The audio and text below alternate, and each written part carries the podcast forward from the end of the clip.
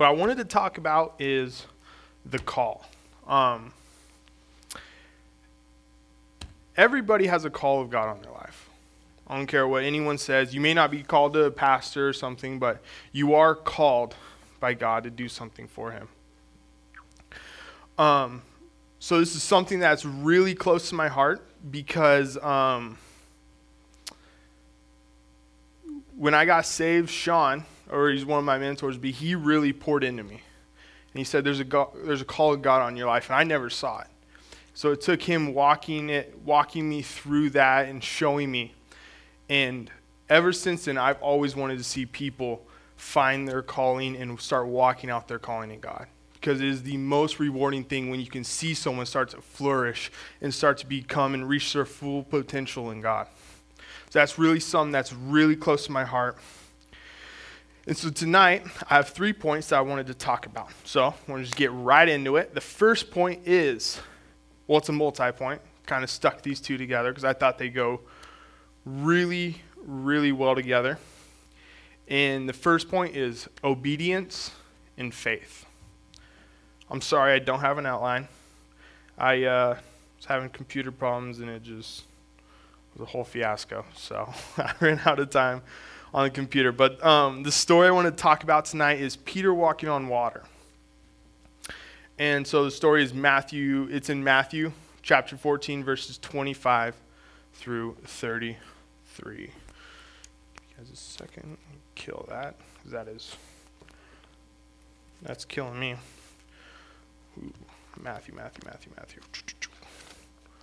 So we're going to go verses 25 through 33.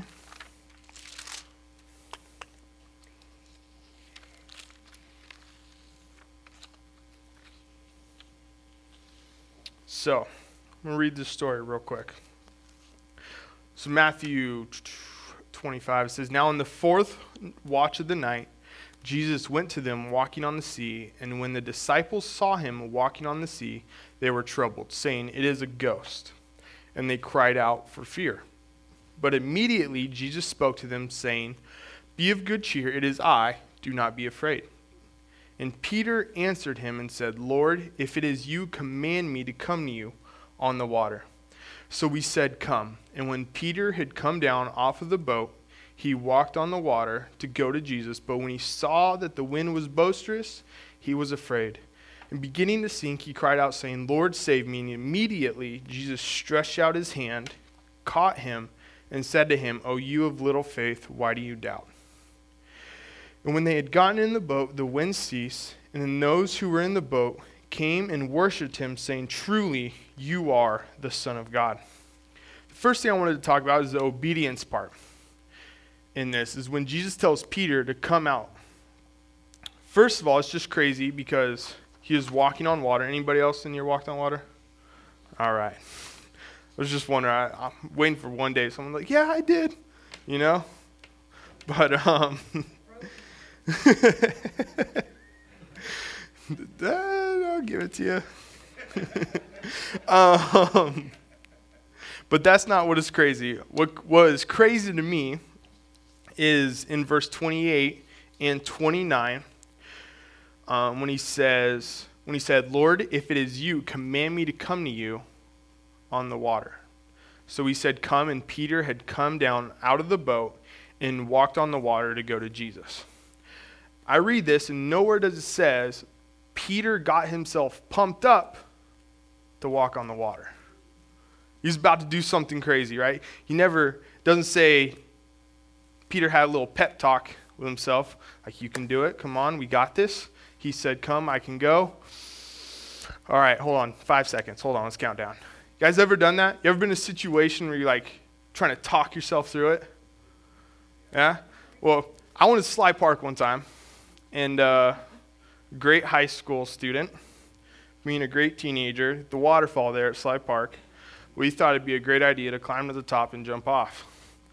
So, I hate heights. So, not wanting to be the only person that didn't do it, I said, let's do it. So I get to the top and I'm the last person. All my friends jump in. The last one goes, all right, come on, Eli. And they all didn't hesitate. I get to the edge. I go, oh, Take a step back. I'm like, all right. No, Eli, you got this. Can't be the only one that doesn't jump. You got this. All right, let's do it. Walk back to the edge. And I'm like, yep, nope, it still is just as high. Take another step back. I'm talking myself through this. I'm like, Eli, it's just one step after another. It's a little step. Come on. Now it's just a little, look, it's just right there. You just have to miss all those rocks and hit in the water. Like, it's not, that's nothing. Everyone else lived, you're going to live too. And then that little thing in your head goes, You're not going to live. You're going to be the only one. you know? And you're like, Oh, great. And so finally, I'm like, Okay. I tricked myself. I'm like, Eli, you're not going to jump. I'm like, You're right. I'm not. And I jumped. I lived. Praise the Lord. But I did hit a rock and kind of bust up my ankle a little bit. So no more jumping off waterfalls for me. And I had to walk back on it. So. Parents asked, I was playing basketball. Um, but uh, Peter was doing something literally that defied everything that we know, and he was walking on water.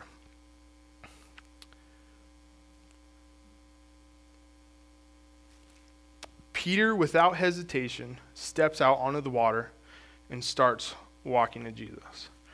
And I was thinking of this, I was thinking of an illustration that I could like a visual, but I wasn't able to come up with a visual. But I came up with something. So growing up, I wanted to be a sniper. I wanted to go into the military. I wanted to become a sniper, and um, this was the best thing I'd come up with.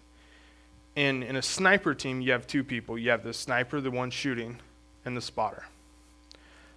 Does anyone know who the most important person is in that team? The spotter. Does anybody know why? Because he gives the ranges he has a wider angle. He's able to see everything that's going on. He's able to see which way the wind's blowing. He knows the elevation, he knows the distances. He has all the calculations already memorized in his head. So when he has a target, he can tell the spotter, and the spotter just has to obey him. But there, the another thing that I got from this is he's able to see farther than the sniper is. All he has to do is just, the sniper just has to hold where a spotter tells him and pull the trigger. The spotter can see everything else that's about to happen. The spotter has a wider range and he knows. You have to be obedient to the voice of God. He knows what is coming and is able to give you instruction on how to prepare for the future. He is able to give you adjustments that will help you in the long run. You just have to be obedient to his voice because you're obedient because you have to be obedient to his voice because your obedience can be somebody else's breakthrough. People may have a breakthrough in their life because you're obedient to the voice of the Lord. Peter also had faith to take a step out on the water. He walked out on the water. That takes some faith to be able to take the first step out of the out of the boat. Has anyone ever got to a situation in life where you're like, Okay. Now, if I take the first step, everybody else is going to follow me. Right? But nobody else has gone before you, so it takes a lot, a lot, a lot of faith to take that first step. And people watch your examples. Peter was doing the impossible by walking on the water with Jesus. But when he failed, Jesus picked him up and said, You, a little faith, why do you doubt?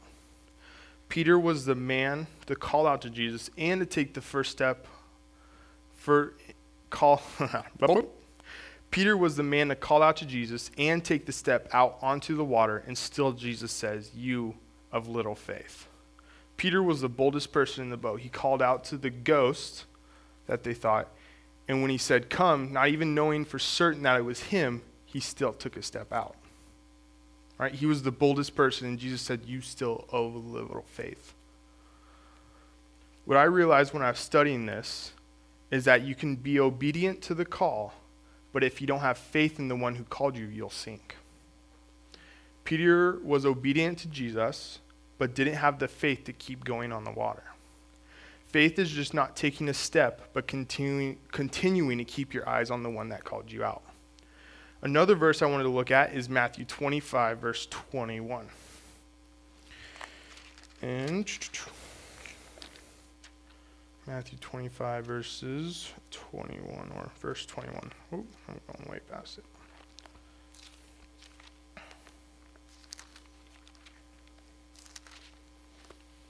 So this is the parable of the talents. So I really just wanted to highlight verse 21. Or does, every, does everybody know it? Should we reread it? I'll summarize it until we get to that part.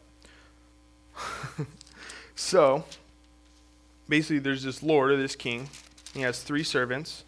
He gives one servant five talents. He gives another servant, or, yeah, five talents, and then two, or three talents, and then one talent the two servants that got the five and the three, the, they went out, invested, and came back with another five talents and another three talents. The other person that had one talent, he went out and dug it and put it in the ground because he was afraid that he would lose it. So in verse 21, it says, and this is the Lord talking to the two that went out and reaped a harvest, basically. He's, and it says, His Lord said to him, Well done, good and faithful servant. You were faithful over a few things. I will make you ruler over many things. Enter into the joy of your Lord. Who wants to hear this at the end? Well done, good and faithful servant. The key right there is faithful. He didn't say, Good job, smart man. Good job. You were so handsome. You did a good job. I may get that, but just kidding, kidding, kidding, kidding, joking. Or he wasn't like, wow, you're a great investor. Enter the kingdom. I'll make you ruler over much. Well done. He said, good job, good and faithful servant. Being faithful is a lifestyle, not letting the things of the world keep you from being faithful. Which leads to my second point, which is distractions. Peter, in verse 30, is a perfect example of being distracted. And it says in verse 30, But when he saw the wind was boisterous, he was afraid, and beginning to sink, he cried out to the Lord, saying, Lord, save me. When Peter saw what was going on around him, he took his eyes off of Jesus and began to sink. When he took his eyes off what was important, which is the one person that called him out in the water in the first place, he began to sink. I have seen this with so many people. They lose sight of God and what he called them to, and they end up falling away, no longer serving the Lord, because they took their eyes off what was important. I talked with my aunt and uncle, and they're missionaries in the Philippines. And they've been missionaries for, oh goodness, 16 years now to the Philippines. They went there originally for two years, and they're like, okay, this is where God has called us. So now it has been 16 years. And the biggest thing that they're having, the hardest problem that they're having, is getting people to stay and commit. People will come for a year or so, and they can't do it. They have a hard time sticking, committing to that because they're getting so burnt out. They're trying to do so much, and they're forgetting who called them there and they're trying to force everything, and do everything on themselves. And so they're having so many problems with getting people to commit and stay at that place and just minister to God. They're doing big things over there, but they're having a hard time getting people to commit and stay faithful to what God's called them to. Lost my spot. Took the eyes off what was important. I have even done this if I can be real with you guys, serving at the church and always going, always being here, you can lose sight of why I got into ministry. And that's exactly what I did. I lost sight of what God was calling me to. I started getting focused on everything else that was going around me and started and stopped focusing on who called me there. And when you start doing that, you start getting burnt out and you start being just like honestly didn't even want to do it anymore. Oh I'm like, God, you know what? Like, this has got to be you because this is not fun. This is not what I thought it was going to be. Anyone ever run a situation like that where you're like, Amen, and this is not the situation you thought it was going to be? Played it out in your head, and you're like, Nope, this is not how it went down in my head. This can't be God. Anyone ever run into that? Amen. Amen. Peter, when he saw his circumstances, started to lose focus on the things and not started started to focus on the things around him and not on Jesus. We all have gone through things in our lives that pull focus off Jesus and what he has called us. I heard it said like this is the devil we're all pretty mature Christians. Mature Christians, the devil can't pull us away from Jesus. He knows how steadfast we are in our faith and that kind of stuff. And so instead of trying to just rip us away from Jesus, he tries to focus our, our eyes and everything away from him. He goes, if I can get him focused on something over here and forget what's happening over here, I can guide him that way. And I've seen so many times, especially going on in my life, my dad has cancer and all these things happening. And I start focusing on this instead of the person that could fix this problem. I start keeping my eyes here instead of the one that can fix it. I've heard my dad used to be a motor cop, and in motor training, they taught him where you look is where you'll go. Whatever you focus on, that's where you're going to go. If you want to go and try to be a part of this problem instead of the one that can fix it, then keep focusing that way. So let me ask you guys this today. Is there something that is pulling your focus off of Jesus? When I was thinking about about when I was thinking about being distracted, this verse came into my head. It's 1 Colossians 3, verses 1 through 2. Is someone in there I'd like to read it? Someone out there? For, it's Colossians 3, verses 1 through 2. Read it? Perfect.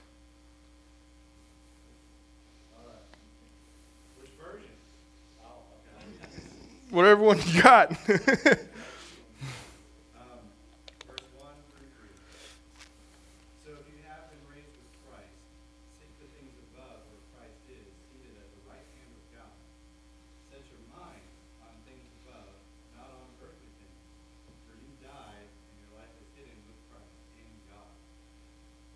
Amen. Then if you were raised with Christ, seek those things which are above. Doesn't say seek the things that are which are in this world. Seek the things are which are above, which are greater than the things on this world. Mm.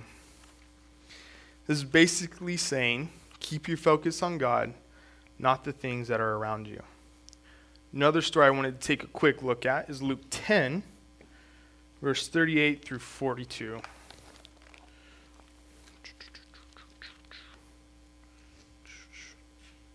Going really fast, guys. I'm sorry.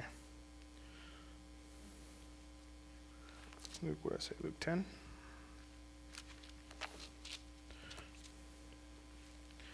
Thirty-eight. All right story of Mary and Martha.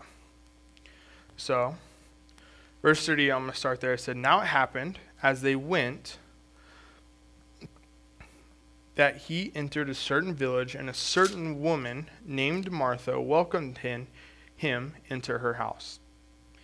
And she had a sister called Mary, who also sat at Jesus' feet and heard his word. But Martha was distracted with much serving and she approached him and said, Lord, do you not care that my sister has left me to serve alone? Therefore, tell her to help me. And Jesus answered, said to her, Martha, Martha, you were worried and troubled about many things, but one thing is needed, and Mary has chosen that good part which all which will not be taken away from her. Don't get caught up in the small things and lose sight of the big picture like Martha. She was so caught up in the small things and lost sight of spending time with the one that was important, which is Jesus. The last thing I wanted to talk about is comparison and how it will cripple your calling. This story, Pastor Tim talked about last week, last Tuesday, but I really wanted to go back on it because something when I was preparing and thinking and reading about this and studying, this came up to me. And it's John 21, verse 20 through 22. Do I have another person who wants to read that? John 21, 20 through 22. I got it. I'll do it. Verse 20, and it says Then Peter turned around, saw the disciple who Jesus loved following, who also had leaned on his breast at the supper, and said, Lord, who is the one who betrays you? Peter, seeing him, said to Jesus, But Lord, what about this man? Jesus said to him, If, if I will that he remain till I come, what is that to you? You follow me. I want to reread that. Verse 21. Peter, seeing him, said to Jesus, But Lord, what about this man? Jesus said to him, If I will that he return till he remain till I come, what is that to you? You follow me.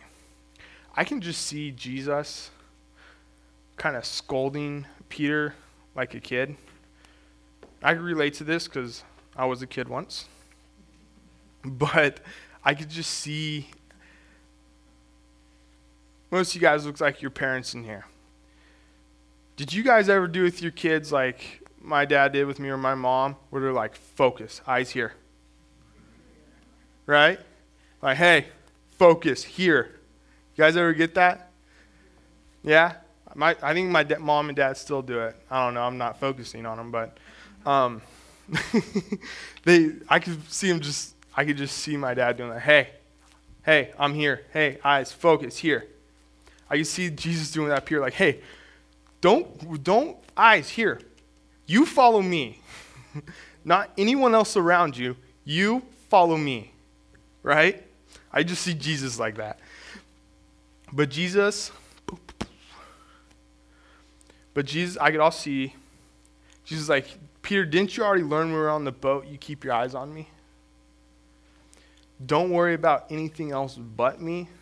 Like, See, Jesus, like, just Peter, here, eyes, focus, here, me, not anyone else, me, focus on me. Right? If you start comparing yourself with others, it will cripple your calling. Did you notice that Peter had to turn around to see this man? When you start with comparison, it will take you away from where God is calling you. You were never meant to be that person you're comparing yourself with. one last story. I know, I told a lot of stories and been talking a lot about it, but it's Luke 15, 20 through 22, and it's the story of the prodigal son. So I'll read it real quick. It says, So he got up and went to his father, but while he was still a long way off, his father saw him and was filled with compassion for him. He ran to his son, threw his arms around him, and kissed him. The son said to him, Father, I have sinned against heaven and against you. I am no longer worthy to be called your son. But the father said to his servants, Quick, bring the best robe, put it on him, put a ring on his finger, and sandals on his feet. Bring the fattened calf and kill it. Let's have a feast and celebrate. For this son of mine was dead and is alive again. He was lost and is found, so they began to celebrate. Meanwhile, the older son was in the field. When he came near the house, he heard music and dancing, so he called out to the servants and asked him what was going on. Your brother has come, he replied, and your father has killed the fattened calf because he has come back safe and sound. The older brother became angry and refused to go in, so his father went out and pleaded with him, but he answered his father, Look, all these years I have been slaving for you and never disobeyed your orders, yet you never gave me even a young goat so I could celebrate with my friends. Anyone sense a little jealousy, a little comparison in there? No? Just a little bit? All right. But when the son of yours, but when this son of yours has squandered your property with prostitutes, comes home, you will kill the fattened calf for him? My son, the father said, You are always with me, and everything I have is yours. but we had to celebrate and be glad because your brother of yours was dead and, in, and is alive again. He was lost and is found. The older son is the person I really wanted to highlight in this story. He is comparing himself to his brother, his younger brother, or sinner, if you want to take it that way. He's a sinner. And how the father is killing the fattened calf, celebrating the son who has come back. And yet he's complaining about how he never gave even a young goat so I could celebrate with my friends. I don't know about you guys, I've never asked my dad for a young goat. I don't know about any of you guys, but just saying, thought about that. But the father's response is what is amazing. He says, My son, my son, the father said, You are always with me, and everything I have is yours. But we had to celebrate and be glad because the brother of yours was dead and is alive again. He was lost and is found. The father, I feel, really gives the older son a reality check. He was like, Your brother was dead, but now is found. You're complaining about what you get. You're complaining about what you get and don't get. We cannot do this as Christians. We have to keep our eyes on the Father. Can I have the worship team come back? I want to sing that last song again. We cannot do this as Christians. We have to keep our eyes on the Father in what He has for us. Comparison will cripple you and, and will cripple you and your call if you're not careful. I wanted to reread, not reread, but re-talk about Martha and Mary. Martha, she realized she was doing all the work, stopped, and went and talked to Jesus and started talking to him, complaining about him, comparing herself to Mary. But when she stopped doing, she stopped serving, and started complaining and comparing herself, she stopped being productive completely. She was no longer preparing the feast or doing anything like that. And Jesus had stopped talking and was only talking with her. When we start comparing ourselves and we start looking at other people and want to be where they are and want to be who they are, we cripple who God has already called us to be. I'm never going to be a Joe, and Joe's never going to be me. God has called us each individually to be who we are. I'm never going to be able to reach some of the people you guys are able to reach. And you guys are never going to be able to reach some of the people I'm able to reach. Like, I'm never going to be able to go where Eve went to Tajikistan and set up a whole ministry there and change people's lives. Because that's not where God has called me to be. And we need people like Eve and like Tim that went out, got out of their comfort zone, were following God's call and faithful for so long. To be at that place, to be there. Because without those people, those people will never be reached. If you're not walking out your call with God, then people are going to miss out on the opportunity. Best friend told me after I got saved, He's like, What do you want to do? I'm like, Well, I want to become a pastor. And I wasn't expecting his response because he did he did not like church. He hated church. He got up. I took him to church one time. He said, Why do you follow all these rules? I was in high school. I said, I don't know. That's kind of stupid. right? But after high school, and we kind of said he went to Arizona, I got away. I realized it was wasn't set of rules; it was a relationship. God was walking me through that. So when I told him I wanted to become a pastor, his response is what got me. He said, Good, because you'll be the only person I ever go and listen to. So now that puts a call on me. I'm only ever going to be able to reach him. He didn't say he's going to go listen to someone else. He puts a call on me where I'm only going to listen to you. So now I have to walk out my call so eventually one day I can get where I can talk with him and preach to him. So he listens and hears the love of God. And he realizes it's not a set of rules, it's a relationship. But I, I never walk out my call and I lose sight of where I'm going. He's never going to hear that. I'm never going to be able to talk with him. And it's crazy because all the things that transpired, I'm, he called me the other day and he's like, Bro, how, how are your studies coming? How you doing? Are you still becoming a pastor? Is that still something? I said, Yeah. He goes, Good, man, because I was praying for you. Right? That's the first time I've ever said he's going to pray for me. like, my God, you're so amazing. I had to deal with this in my life.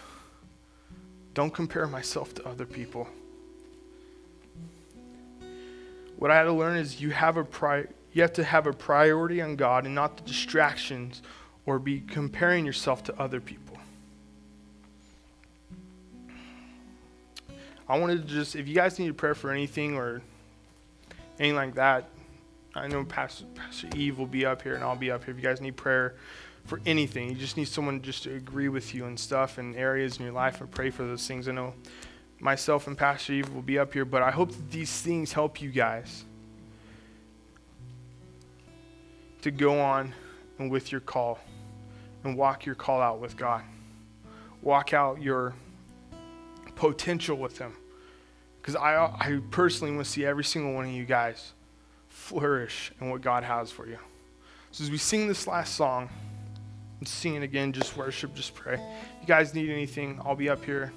Pastor Eve, I know, will be here if you guys need anything. So